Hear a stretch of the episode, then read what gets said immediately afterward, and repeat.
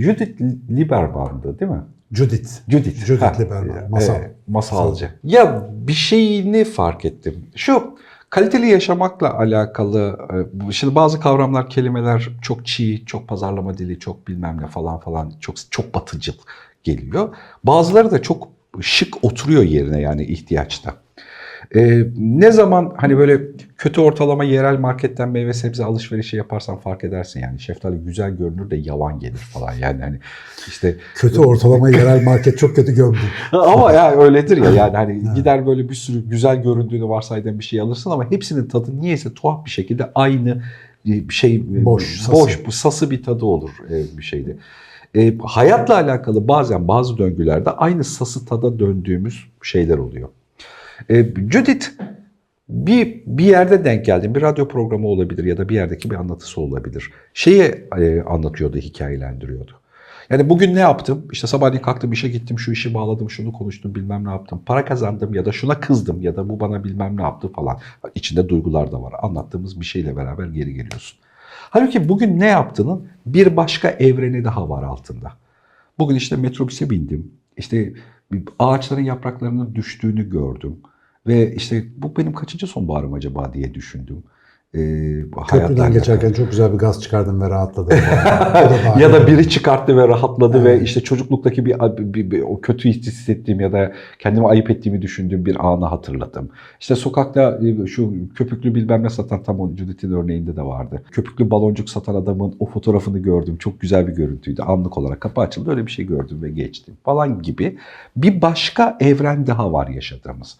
Ve aslında üzerine düşündüğümüzde hani bu bu evrenin genişliği bu kadar, bu evrenin genişliği bu kadar. Gerçek hayat orası. Gerçek hayat burası ve hayatı kaliteli yaşama dediğimiz şey aslında sadece burayı fark etmekle alakalı. Yani işte Jamaika'da tatile gittimle ilgili bir şey değil. Bunu görebilmekle ilgili. Yani hani bunu algılayabilme ya da işte bu, bu buradaki bir şeyi tadını çıkaracak seviyede fark etme. Hani birinin yüzüne bakma, onun hayatıyla alakalı düşünme falan.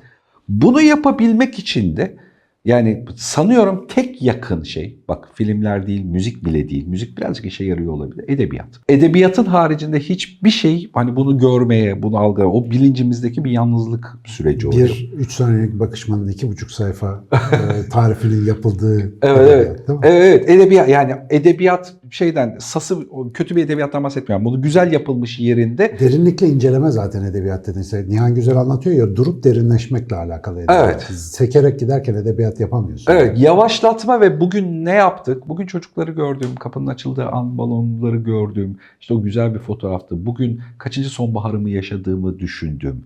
İşte bu sonbaharın neyle tamamlanacağını düşündüm. Hayat, yaş, ilerlemeler bilmem neyle alakalı bir şey doğuruyor. Ve her gün, her anımız böyle acayip büyük bir potansiyele dönük gibi geliyor e, bir şeyde. Ya da böyle, böyle hissediyorum ya da sonbahar fazla melankolileştirdi.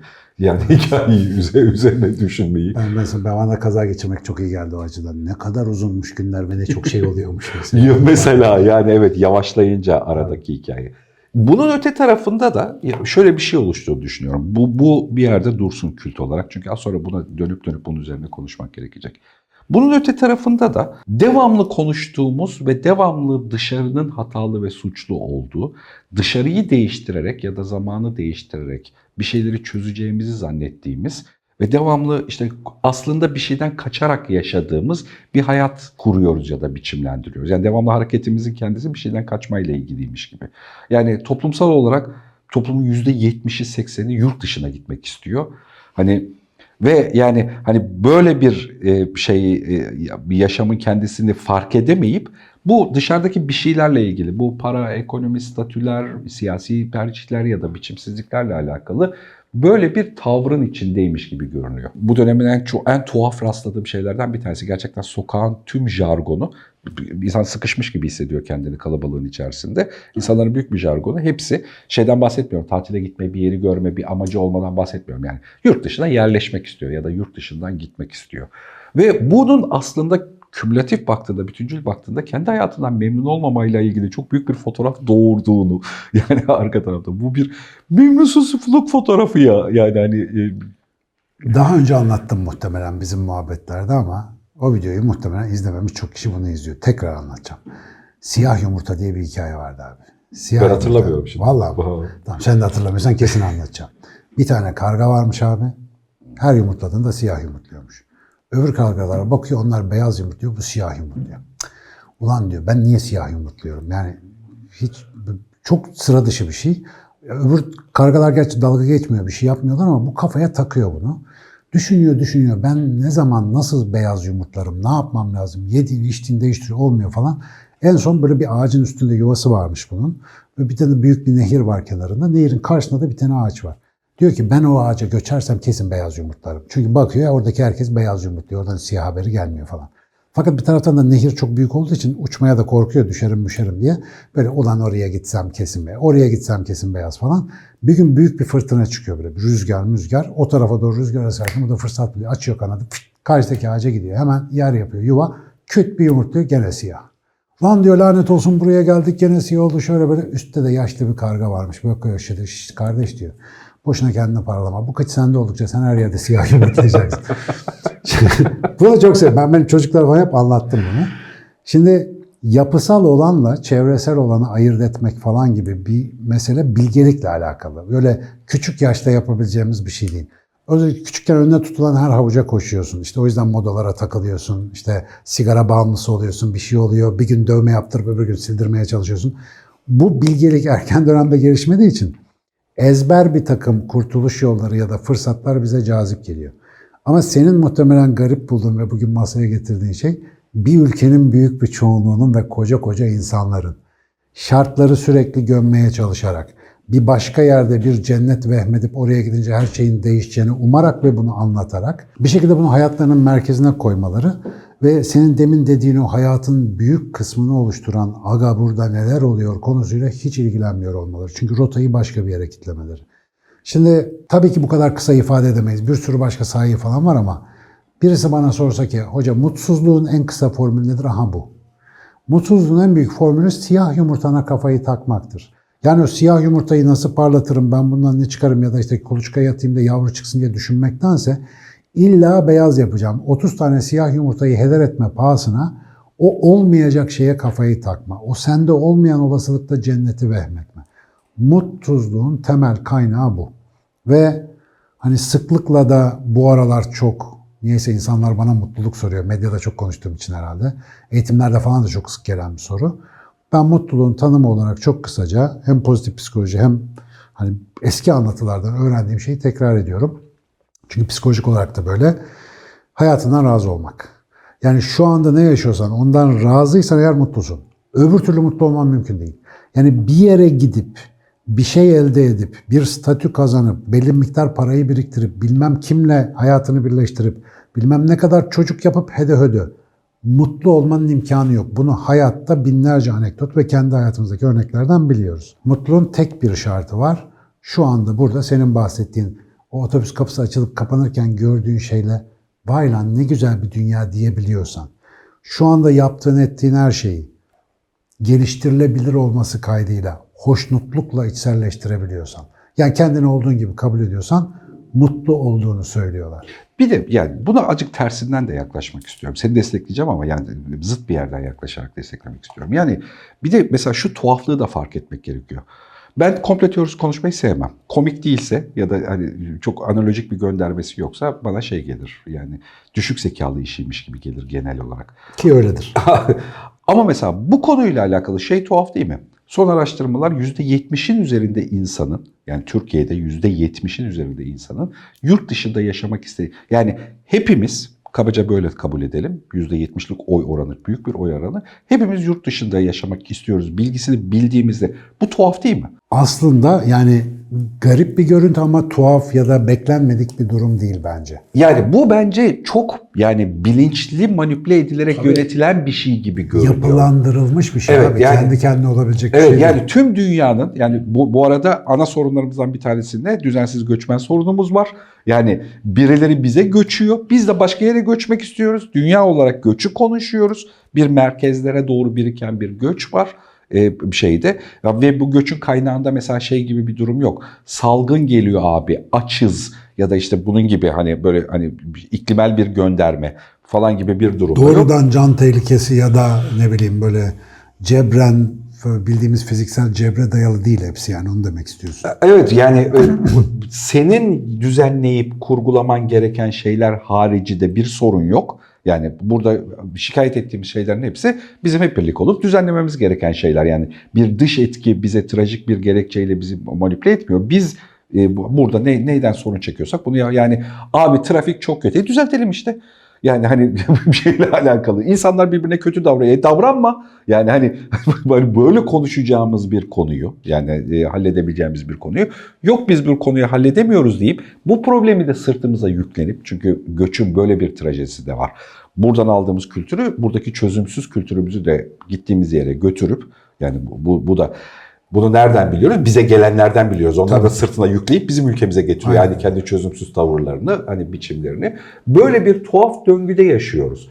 Bu memnuniyetsizliğin zemininde hani katman katman hiçbir şey tek bir nedene bağlı değil zemininde. Ama bunu biraz kazımak, açmak ya da biçimlendirmek Çok lazım. Yani bir ülkede kendi kendine böyle bir şey oluşması çok zor.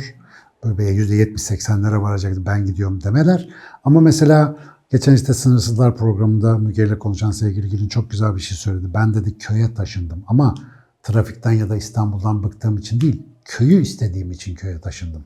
Şimdi istediğini yapmakla bir şeyden kaçmak arasındaki belirgin farkı hani Gül'ün gibi insanlarda görüyorsun. Yani onlar başka bir ajandanın peşinde daha iyi bir versiyonlarını kovalamak için bir şeyler yapıyorlar. Ama birileri bizzat parçası oldukları ve katkıda bulundukları şeyden şikayet ederek kendilerini o sistemden sıyırıp başka bir şey yapabileceklerini düşünüyorlar. Şimdi bu ülkenin psikolojisine ben e, 35 yıl aşkındır tanığım. Hani son ilk 15 yıldaki kafa güzeldi falan çok bir şey anlamadık. Ama son 35 yıl, son 20 yıldır da akademisyen olarak tanığım. Abi bu ülkede şöyle bir durum var. Ben sana önce söyleyeyim. Ağır konuşacağım ama. Yani kimse üstüne alınmasın. Ben alınıyorum. Siz alınmayın. 22 senedir bu ülkenin siyasi gündemini bir insan ve bir parti belirliyor. Şimdi seçimlerle iş başına geldiği günden beri siyasi olarak hiçbir rakibi tarafından yenilmemiş ve enteresan bir şekilde de sivri söylemleri olup böyle bir kitleyi de konsolide etmeyi çok iyi bilen bir lider. Şu andaki Cumhurbaşkanımızdan bahsediyorum. 22 senedir bu ülkede. Şimdi bu ülkede 22 senedir bulunan bir parti, bir X, Y, Z olsun hiç fark etmez. Destekçi kitlesi %30-35'te sabit kaldığı sürece bu iktidar devrilemiyor. Bu iktidar bir şekilde devam ediyor.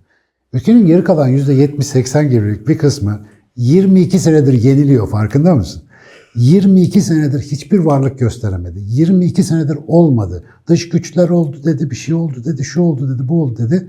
Olmadı. E şimdi ne yapacaksın? 22 sene demek bir nesil demek abi.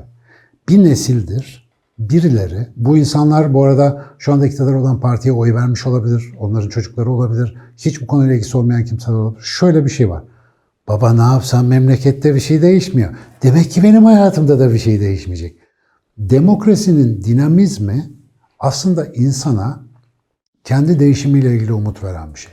Şimdi bugün ülkenin yönetiminden memnun olursun olmazsın o ayrı bir konu. Fakat tek bir seçenekle ömür boyu gideceğini kafaya takmış bir insan eğer gücün yanındaysa gevşiyor. Çalışmıyor, üretmiyor, har vurup harman savuruyor. Hele ki çok yakınsa zaten zenginleşip iyice oradan harcıyor. Dolayısıyla o memleket için zaten bir kara delik haline geliyor. Öbürü hayatında hiçbir şey olumluya değişmeyecekmiş gibi ta tepeden bir örnek gördüğü için kendiyle ilgili umudunu kaybediyor. Ama nerede? Burada. Diyor ki ulan başka bir şey, başka bir durum olsaydı. İşte herkes böyle her seçimde bir heyecan yapıyor ya Twitter'da sürekli her seçimde iktidarın değişeceğine herkes emin mesela oradaki yankı odasında çok güzel gidiyor oralar. Ama sonra hiç böyle bir şey olmuyor. Bir daha bir böyle süngü düşüyor. Şimdi bu böyle insanların, böyle bir profilin, demografinin olduğu bir toplulukta serçe parmağınla yapacağın propaganda çok iyi çalışır abi. Ve bu ülkede gerçekten bir kere yani Batı ülkelerinin bu işten bir çıkarı olduğu için falan değil. Türkiye'deki insan kitlesinin özellikle 20-25 milyonluk genç kitlenin hiçbir şey yapmadan başka şeylerin hayalini kurmasını sağlamak hakikaten çok güzel bir strateji. Bunu becerebilirsen bu ülkeden kimsenin korkmasına gerek yok. muhalefet mi bizi depresyona soktu diyorsun? Ne alakası var? Biz yaptık bunu. Bak düşün. İktidar tarafında da olsan bugün artık Türkiye'de rahatlıkla iki kutup konuşabilirsin. İktidar ve muhalefet de buna. Muhalefet kalabalık, iktidar bir tane gibi gözüküyor. İktidar tarafında da olsan, muhalefet tarafında da olsan daha iyi söyleyecek bir şeyin yok. İnsanların dikkatini çekecek büyük bir fikrin, projen, heyecanlandıracak bir şeyin yok. Bu çok kötü. Bu çok kötü. Herkes için kötü. Yani mesela bu ülkede en büyük arızayı ben 25 sene önce yazmıştım. Hala da aynı fikirdeyim. Atatürk bir daha gelmez bizim kanserimizdir. Atatürk çok büyük olabilir. Hiçbir çocuğu sen onu geçemezsin diye yetiştirmemelisin. Çünkü geçemeyecek o zaman. Ondan daha fazlasını düşünemeyecek ve bir insanın ayak izleri dışında hiçbir yere basmayan kişi onun gittiği yerden bir adım öteye gidemez. Ve sonuçta bu bizim kendi kendimize sabotajımıza dönüşür. Maalesef siyaset bizim için gereğinden çok daha fazla önemli hale geldi. Bu tabii ki Türkiye'nin hem tarihi yapısı hem işte toplumsal dokuzu, serencamı bunu getirdi. Yapacak bir şey yok. Ama bu döngünün içerisinde olmayan insanların sen ben gibi ne yerlerinden şikayetleri var, ne yaptıkları işten. Ne başına gelenlerden, ne hayal ettiklerinden. Bir sürü Şikayet şikayeti var ama düzeltmek için çaba sarf ediyorum. Yani, Şikayet çözüme dönüşüyor Tabii, bizde. yani. Ama birçok insanı atıl kitlelere dönüştüren şey ne? Hiçbir şey değişmiyor ki ben ne yapabilirim? Siyaseti ağır dediğim bu. Yani zurnanın son deliği gibi gözüküyor ama bizim ülkede hiç öyle değil. Psikolojik altyapımızın neredeyse bilinç dışı gibi bir dayanağını oluşturuyor. Ve birçok insan kendini onunla tanımlıyor. Ya şunu görüyorum şeyde falan ve çarşıda pazarda. Pazarda adam esnafla pazarlık ederken işte bu iktidar gitmeden bu değişmez. Ya da işte bunlar olmasaydı bugün bunları yiyemiyorduk. Ya sana ne abi? Domates alıyorsun lan. Orada bile konu bu. Dolayısıyla bunu insanların bir psikolojik araç gibi kullanmak zorunda kaldıkları bir yer. E, kem aletle kemalet olmaz. Bu araçla bu kadar. Bir kere tabii bir şeyi de fark ederek başlamak gerekiyor. Yine o ters taraftan e, göç öyle ya da böyle göç. Bize gelen göçmenleri görüyoruz. Biz nereye göç etmek istersek isteyelim oradaki fotoğrafımız bize gelen göçmenlerden farklı değil. Biz Afganlara, Suriyelilere nasıl bakıyorsak, düşünüyorsak bizim gittiğimiz yerde de bize öyle bakıyorlar hikayesi var. Bu yani bu gerçekliği de bir kabulle yani ekonomik olarak çok üst level'da değilsen zaten önemli bir üretim için gitmiyorsan bu arada önemli bir üretim için gidiyorsan git dünyanın her yeri açık. Bunu çok da de- değerli de buluyorum. Burada bir şey yok. Hani masadayken bir- birçok beraber çalıştığımız ekibe söylediğim hikaye yani keşke yaşamının birkaç yılını ya da gitmeli gelmeli çalışmayı yurt dışında artık dünya böyle bir yer, böyle çalışılabilen bir yer. Böyle düşün ama göçmeyi düşünmek kötü fikir. Birdenbire statünü yapılandırmanı gerisin geriye alıyorsun ve gerçekten çok havalı bir işin olabilecekken orada garsonluk yapıp mutlu olmak zorunda kalıyorsun. Mutlu olmak zorunda kalıyorsun. Mutlu olmuşmış döngüsü kurguluyorsun. Yani belki kendini birazcık daha güvende hissediyorsun ya da belki kendini teorik olarak birazcık daha saygın hissediyorsun kendi içinde. O burayla karşılaştırabildiğin için. Ama oranın genel fotoğrafı içerisinde aslında statüsel olarak Sonuçta düşüyor. oranın para birimiyle kazandığın para buranın Türk lirasına çevirince her zaman daha fazla olduğu için bir hoşluk geliyor. zaten. Hoşluk anda geliyor. temel neden Ama bu görelilikle yaşamaya devam. Hala, hala buradan geldiğin için orada kendini iyi hissettiğin bir sonuçla yaşıyorsun. Yani göreceli bir kendini avutma hali. Buna yani e, zeminde düzgün bir şekilde az önceki tarif ettiğin şeyi çok doğru buluyorum. Yani hani Türkiye'de çok siyaset her şeyin içerisinde çok Maalesef. zerk edildi ve siyasetin dışında düzgün bir şekilde doğruyu yanlışı, iyi ile kötüyü ayırt edebildiğimiz bir mekanizma kuramıyoruz. Halbuki yani siyaset bu işin e, ana dokusunu belirlemek için dışarıda olan bir şey ki bu arada yani biz toplumsal olarak kendi içimizde hasbelkader fena değil. E, Yani iyi yaşayan bir yapıydık. Yani çatışmayı desteklemediğin sürece bir sıkıntı yok yani bizde e, ge- genel olarak. Ama bu bu yapıya buradaki oluşan bu duyguya bir çözüm üretmek gerekiyor. Çünkü bu gittikçe buradan gitmek gerekiyor abiyle. Buradan gidemiyoruz abinin çözümsüzlüğüyle. Yani gerçekten 45'ine kadar hayatında buradan gidip gitmemek arasındaki bir şeyde oyalanmış kocaman bir insan güruhu doğuyor. Valla ben çok net bir şey söyleyeyim. Gitmek istiyor, isteyen gitmeli. Yani gitmeli, onu deneyimlemeli. Ama gidemeyen boşuna kendini mutsuz etmemeli. Önündeki çorbayı üflemeli. Yani burada yapabileceği bir şey. Yani diyelim ki parası yok, diyelim ki bir yer bulamadı, diyelim ki başka bir engeli bir sorunu var. Yani gitsem süper olurdun kimseye faydası yok ki ama paran var, ortam buldun, yazıştın, kendini davet ettirdin. Neyse gazla git abi ister garsonluk yap ister ne yapıyorsan yap. Yani git ama gidemeyen insan yani bir şekilde imkan bulamayan insan bununla niye vakit kaybetsin ki? Ya mesela biz ne yapıyoruz? Mesela ben istemez miydim abi İzlanda'da şatom olsun gideyim orada yaşayayım. Olabilir yani şu andakinden daha havalı gözüküyor ama burada değer üretmek mesela bize düşen iş. Biz burada yapabildiğimizi yapıyoruz. Bir başkası başka bir şey yapıyor. Konuna komşuna yardım et, bir şey yap, bir artı değer üret, bir yazılım öğren, ne bileyim işte yani yap bir şeyler. O yakınmaktan çok daha faydalı olacak. Aslında Bu konuları konuşmanın bireysel tüketiciye, bireysel duyucuya, dinleyiciye faydası bu. Ya tamam evet hmm, dışarı gitmek bir fenomenmiş, yüzde şu kadarı dışarı gidiyormuş. Bu bir konu değil bizim için. Bireysel olarak biz gerçekten ne istiyoruz? Ama en önemlisi de ya şu hayattan razı olmak için benim bu hayatı nasıl organize etmem lazım? Yani bilmem nereye gidince razı olacağım mı ben bu hayattan? O siyah yumurta çıkacak baba. O siyah yumurtayı orada da yapacaksın. Ben çok gördüm. Şu anda mesela ben Hollanda'ya göçeceğim deyince Türkler Hollanda'ya acıyorum. Yani vallahi acıyorum çünkü bizimkiler oraya Türk götürecekler. Bu kültürü, bu alışkanlıkları, o siyah yumurtaları götürecekler. Adamlar beyaz yumurtaların arasında siyah yumurtaları da halletmek zorunda kalacaklar. Dolayısıyla biz oraya gidince değişmiyoruz. Dünyada hiçbir şey değişmiyor. Bir yere gidince bir şey olmuyor. Ama isteyen gitsin hiçbir sorun yok. Engel çıkarılması taraftarı değilim. Sadece ve sadece bir başka yerde cennet yok. Bizde ne varsa olduğumuz yerde de o var. Onu galiba yani ben bunu kendime bile zor anlatıyorum da dışarı anlatmak o yüzden bu kadar zor herhalde. Ara ara bunu kendime de tazelemem gerektiği için ne kadar zor bir algı olduğunu bildiğimi söylemem lazım. Zor yani. Bu herkesin öyle söylediği bir yerde böyle inanıp da ilkeli yaşamak kolay bir şey değil. Hakikaten. Tabii canım ya moda ya da düşünsel akımlar oluşuyor işte. Yani bunu karşılığında biz burada ne düşüneceğiz? Zi konuşmaya çalışıyoruz. Yani neyi düşünmenin sağlıklı olduğunu konuşmaya çalışıyoruz aslında. Ana akımın yurt dışına çıkmak olduğu, yurt dışında yaşamak olduğu, %70'e yakın böyle oldu. Kızların yurt dışındaki oğlanlarla evlenmeyi istediği ya da yurt dışına gitme potansiyeli olan oğlanlarla evlenmeyi istediği dönemde biliyorsun evrim bu belirler. Yani Tabii genel, genel akışı da bu belirler. Bir yerde alternatif bir düşünceyi sağlıklı bir şekilde konuşulabilir duruma getirmek gerekiyor. Yani bunun Bizim de alternatif çabamız o yönde Evet, zaten. bunun alternatifi işte kendini bilmek, bilgilik bilmem ne falan falan işte hayatının yaşamsal kalitesini bilmek falan dediğimizde azıcık fazla romantik kalıyor. Biraz biraz buraya bunu saçma bir Sen bu yüzden buradasın işte. Formüle edeceğim. ya e, yani yok e, yaklaşımda benim de daha nitelikli tarif edebilecek yani bana çok saçma görünüyor da genel fotoğraf. Bu arada söylediğin şeyin altını çizerek söylüyorum. Yani yurt dışında dünyayı bir bütün olarak algılamak şimdinin bir zaruriyeti zaten. Tabii. Hani ürettiğin ya da yaptığın şeyde dünyayla beraber yapma, dönem dönem çıkma, gelme, yaşamının bir bölümünü yurt dışında bir yerlerde yapma. Artık zaten nitelikli üretilen birçok işin içerisinde bunu böyle kabul etmek gerekiyor. Ama göçme fikri, yani göçmen olma fikri çok kötü bir fikir. Yani hani bütünsel anlamda. Hele de burada benim de içinde olup yaptığımı zannettiğim ola gelen şeyi beğenmeyip göçme. Az önce senin anlattığın gibi yani hani siyah yumurtayı bıraka bıraka orada bizle beraber O zaman bence böyle şöyle böyle göçme. göçme. Nasıl güzel olur mesela? Göçme. Ee, Göç zaten bak ya da göçmen.